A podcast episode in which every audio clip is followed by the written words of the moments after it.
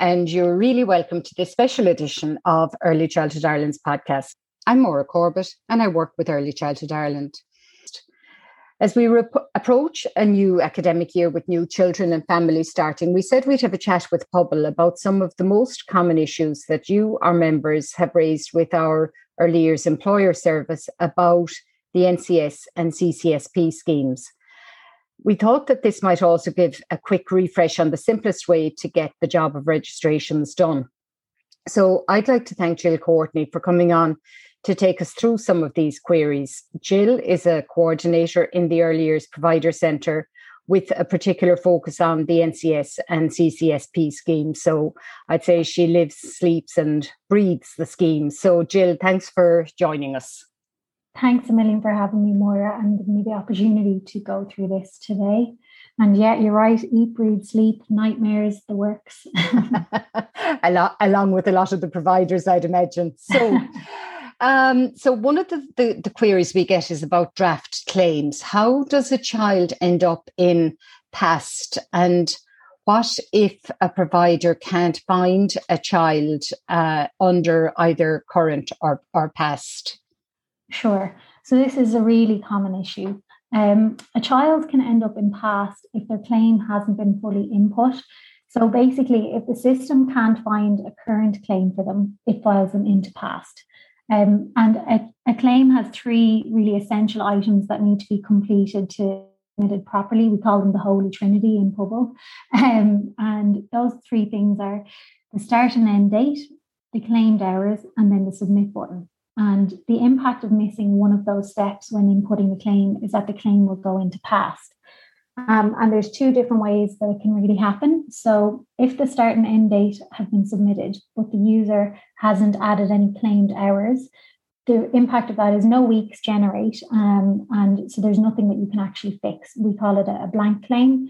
And to fix this, the claim needs to be ended and then starting from the start, resubmit it again using the add weeks function if you have put in the start and end dates and then you have put in a number in the claimed hours box but haven't hit the submit button, um, what happens then is again the claim goes into draft and to fix this the user needs to go into the claim. You need to use the view and edit weeks option this time rather than add weeks and then fully submit the claim by hitting on that submit button to get it fully input. Um, so those are the kind of three main things to, to stop it from going into past the other thing that may have happened if you're looking in current and you're looking in past and there's no sign of a child and you're certain that they've been registered in your service before, there is also an archive um, that exists on Hive. Um, and what that's for is users can choose to manually archive a child themselves if they want to remove them from their portal completely. But there is also an auto archive function that will automatically archive a registration where there are no active claims and it hasn't been touched or edited in over two months. When it goes into archive, you won't see it in current and you won't see it in past. Um, once it's archived, it's an administrator process to unarchive. So, what we would ask is if you're finding that you can't locate a child in current or past, um, give us a call and we can check your, your archive for your service. And what we can do then is we can move the child out of your archive so they'll be viewable on your Hive again. Um, and we can help you, you know, if you need to unarchive or if you need to archive, just give us a call at the Early Years Provider Centre or you can raise a case and we can do the same thing. So moving on then to um, non-term hours. Um, how do I know a child's entitlement for non term hours and how do I input these on Hive? Okay, so I might just take this in two stages um, and just talk around the entitlement and then how to input it. Sure. Um, so, first of all, just um, around the entitlement. The entitlement is really dependent on whether the child is entitled to standard or enhanced hours and then also by their education stage. Um, so a child is eligible for standard hours, usually where their parents are not working or studying. And then enhanced hours are available where the parent is working or studying, transitioning between both, or otherwise unavailable to care for the child.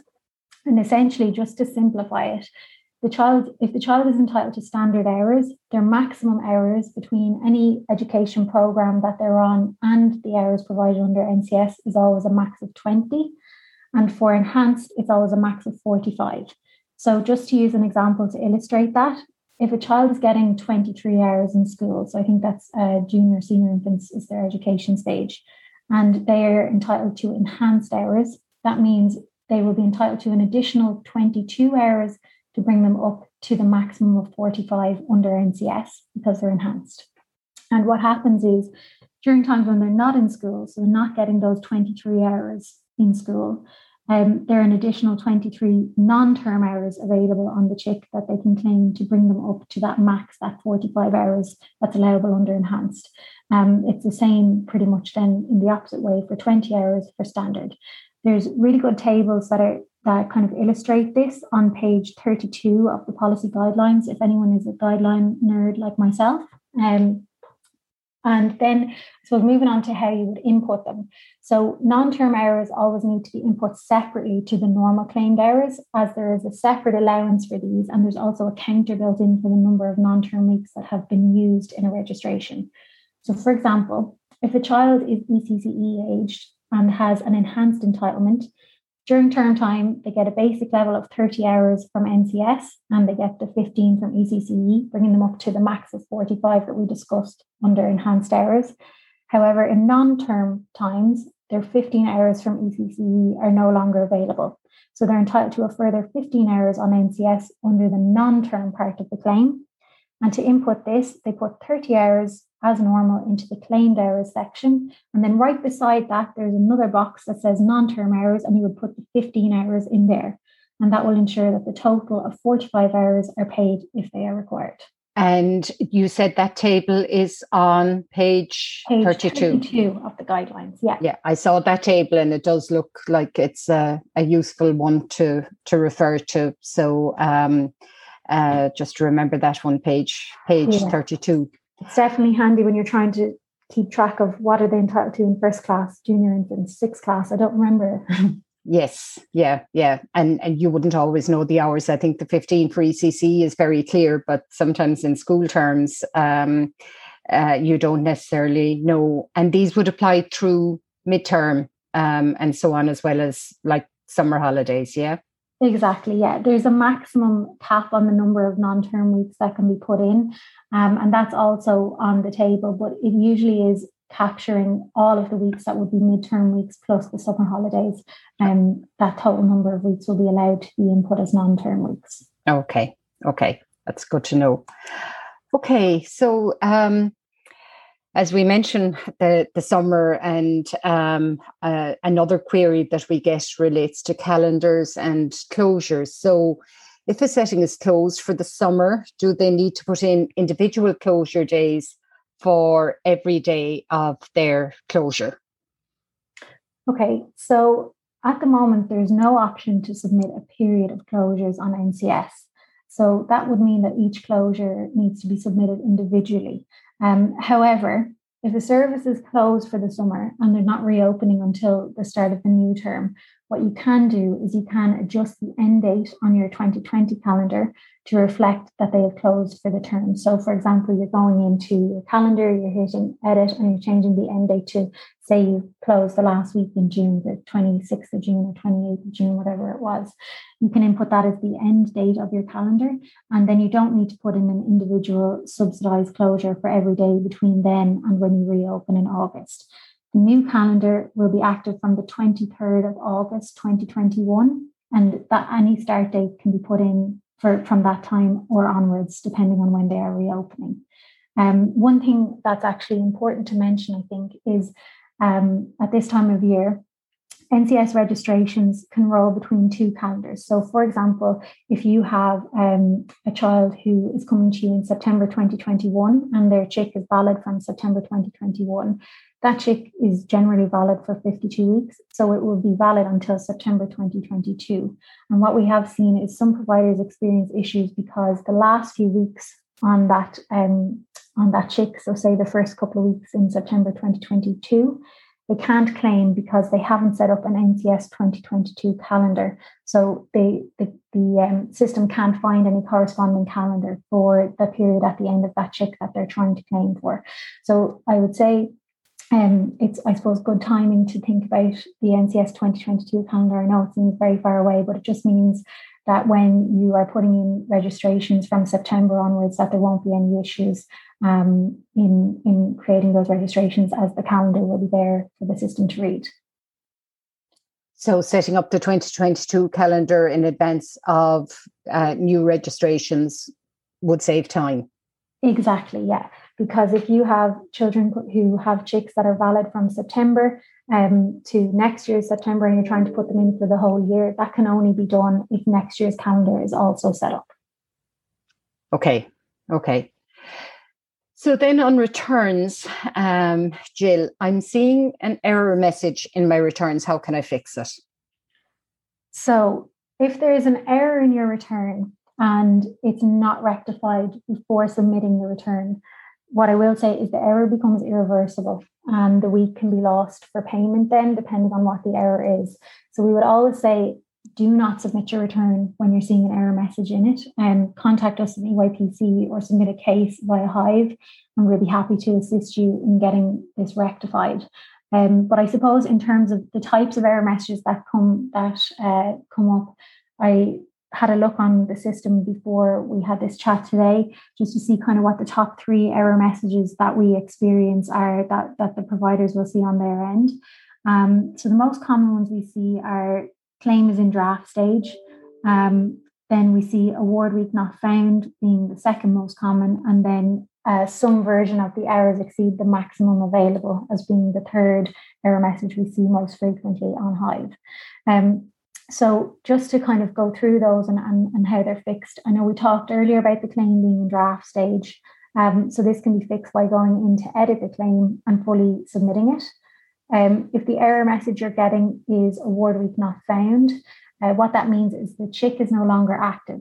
This can mean that it's either expired at its normal expiration date, and um, if that's the case, you will have normally gotten a notification, or more frequently that the parents have cancelled it unexpectedly. Um, a new chick is required in this situation, and all claims on the old chick should be ended just to to keep um, keep, I suppose, a neat end date for the old chick, then going into the new period on the new chick.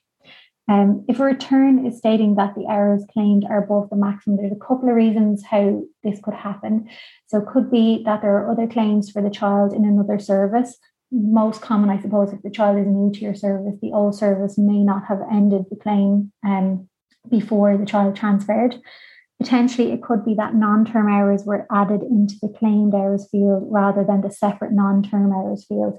So, for example, if the child is receiving 30 hours and then they get 15 non-term hours that you put 45 in the claimed hours field rather than separating them out into the 30 and 15 into the two separate fields.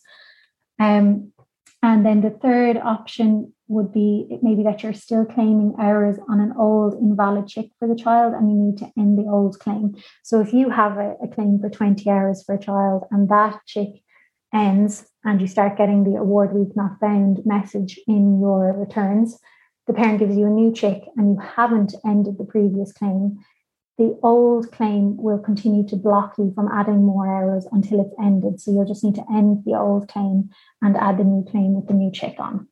And again, if you're not sure on which of these options are applying to you, just get in touch with us at EYPC either, either over the phone or in a case, and we'll be happy to help. And then I suppose coming near the end, sometimes I know it's the parents, um, uh, the parents' responsibility or role or whatever to um, to register and get the check and and so on. But sometimes parents mightn't be quite sure what to do, or if they um, they get a, a message and they're not sure what to do. Sometimes they do go to providers who obviously want to help parents all they can. So one query that we've got is that a parent wants to um, apply for the NCS but doesn't have uh, mygov.ie. Is there anything that that parent can can do?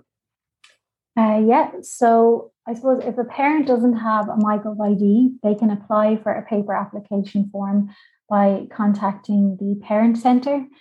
Um, if there are literacy issues with completing a paper application form, the local CCC will also be able to help the parent. Um, and I suppose when when talking about paper application, just so everybody is aware, there are a couple of implications when when completing a paper application. So there are longer time frames to assess the eligibility and issue the CHICK. Um, it's obviously a little bit slower when you're posting things back and forth rather than getting it through the portal, but it just means it takes a little bit longer.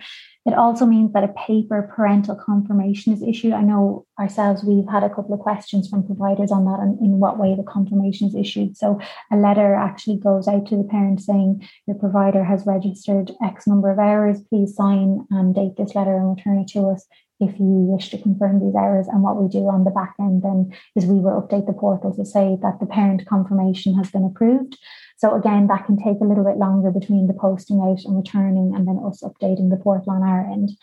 Then the last thing with the paper application is the parents are given eight weeks notice of their renewal rather than the six that are given on the portal. So they should get a letter out eight weeks before a chick is due to end saying it's time to renew your chick and this is the process.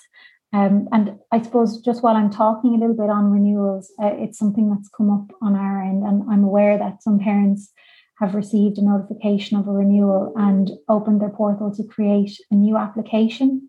Um, the impact of creating a new application in that case is that the old application is cancelled at the end of the current week.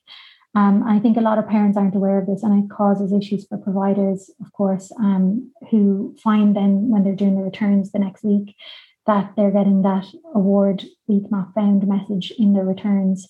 Um, so I suppose if there's ever any parents who are either listening to the podcast or if they're providers who are being asked around renewals, um, if a parent wishes to renew an application, they should open their current application and there's a, a refresh symbol. You know, it's like the the arrow in a circle kind of symbol um, that's beside their existing application. And that will ensure that they go the renewal process rather than hitting create new or add child or anything like that.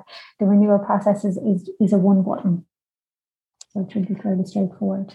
Okay, so again, that's one that providers might find useful if they have a newsletter or mm-hmm. are emailing parents about the start of the year or whatever to remind them that the renewal process is simpler than they might imagine, and that it will save everybody grief down the road. Definitely. And saving people grief is uh, the name of the game, really. So, Jill, um, thanks for taking us through those those queries. I, I hope does help settings with issues that they um, might have encountered, and uh, even better still, that it might preempt some of the the difficulties at this really hectic time of the year. Um, is there anything else that you'd like to add, or do you think you've covered everything? I think I've covered everything. Um, thanks, Mel, for having me on, and just best of luck for everyone for the new program year. Hopefully, it goes smoothly. Hopefully. So, Jill, thanks for joining us today. And uh, thanks to you, our listeners, for uh, tuning into this special episode of Early Childhood Ireland's podcast. And we look forward to being back with a great schedule of guests in September.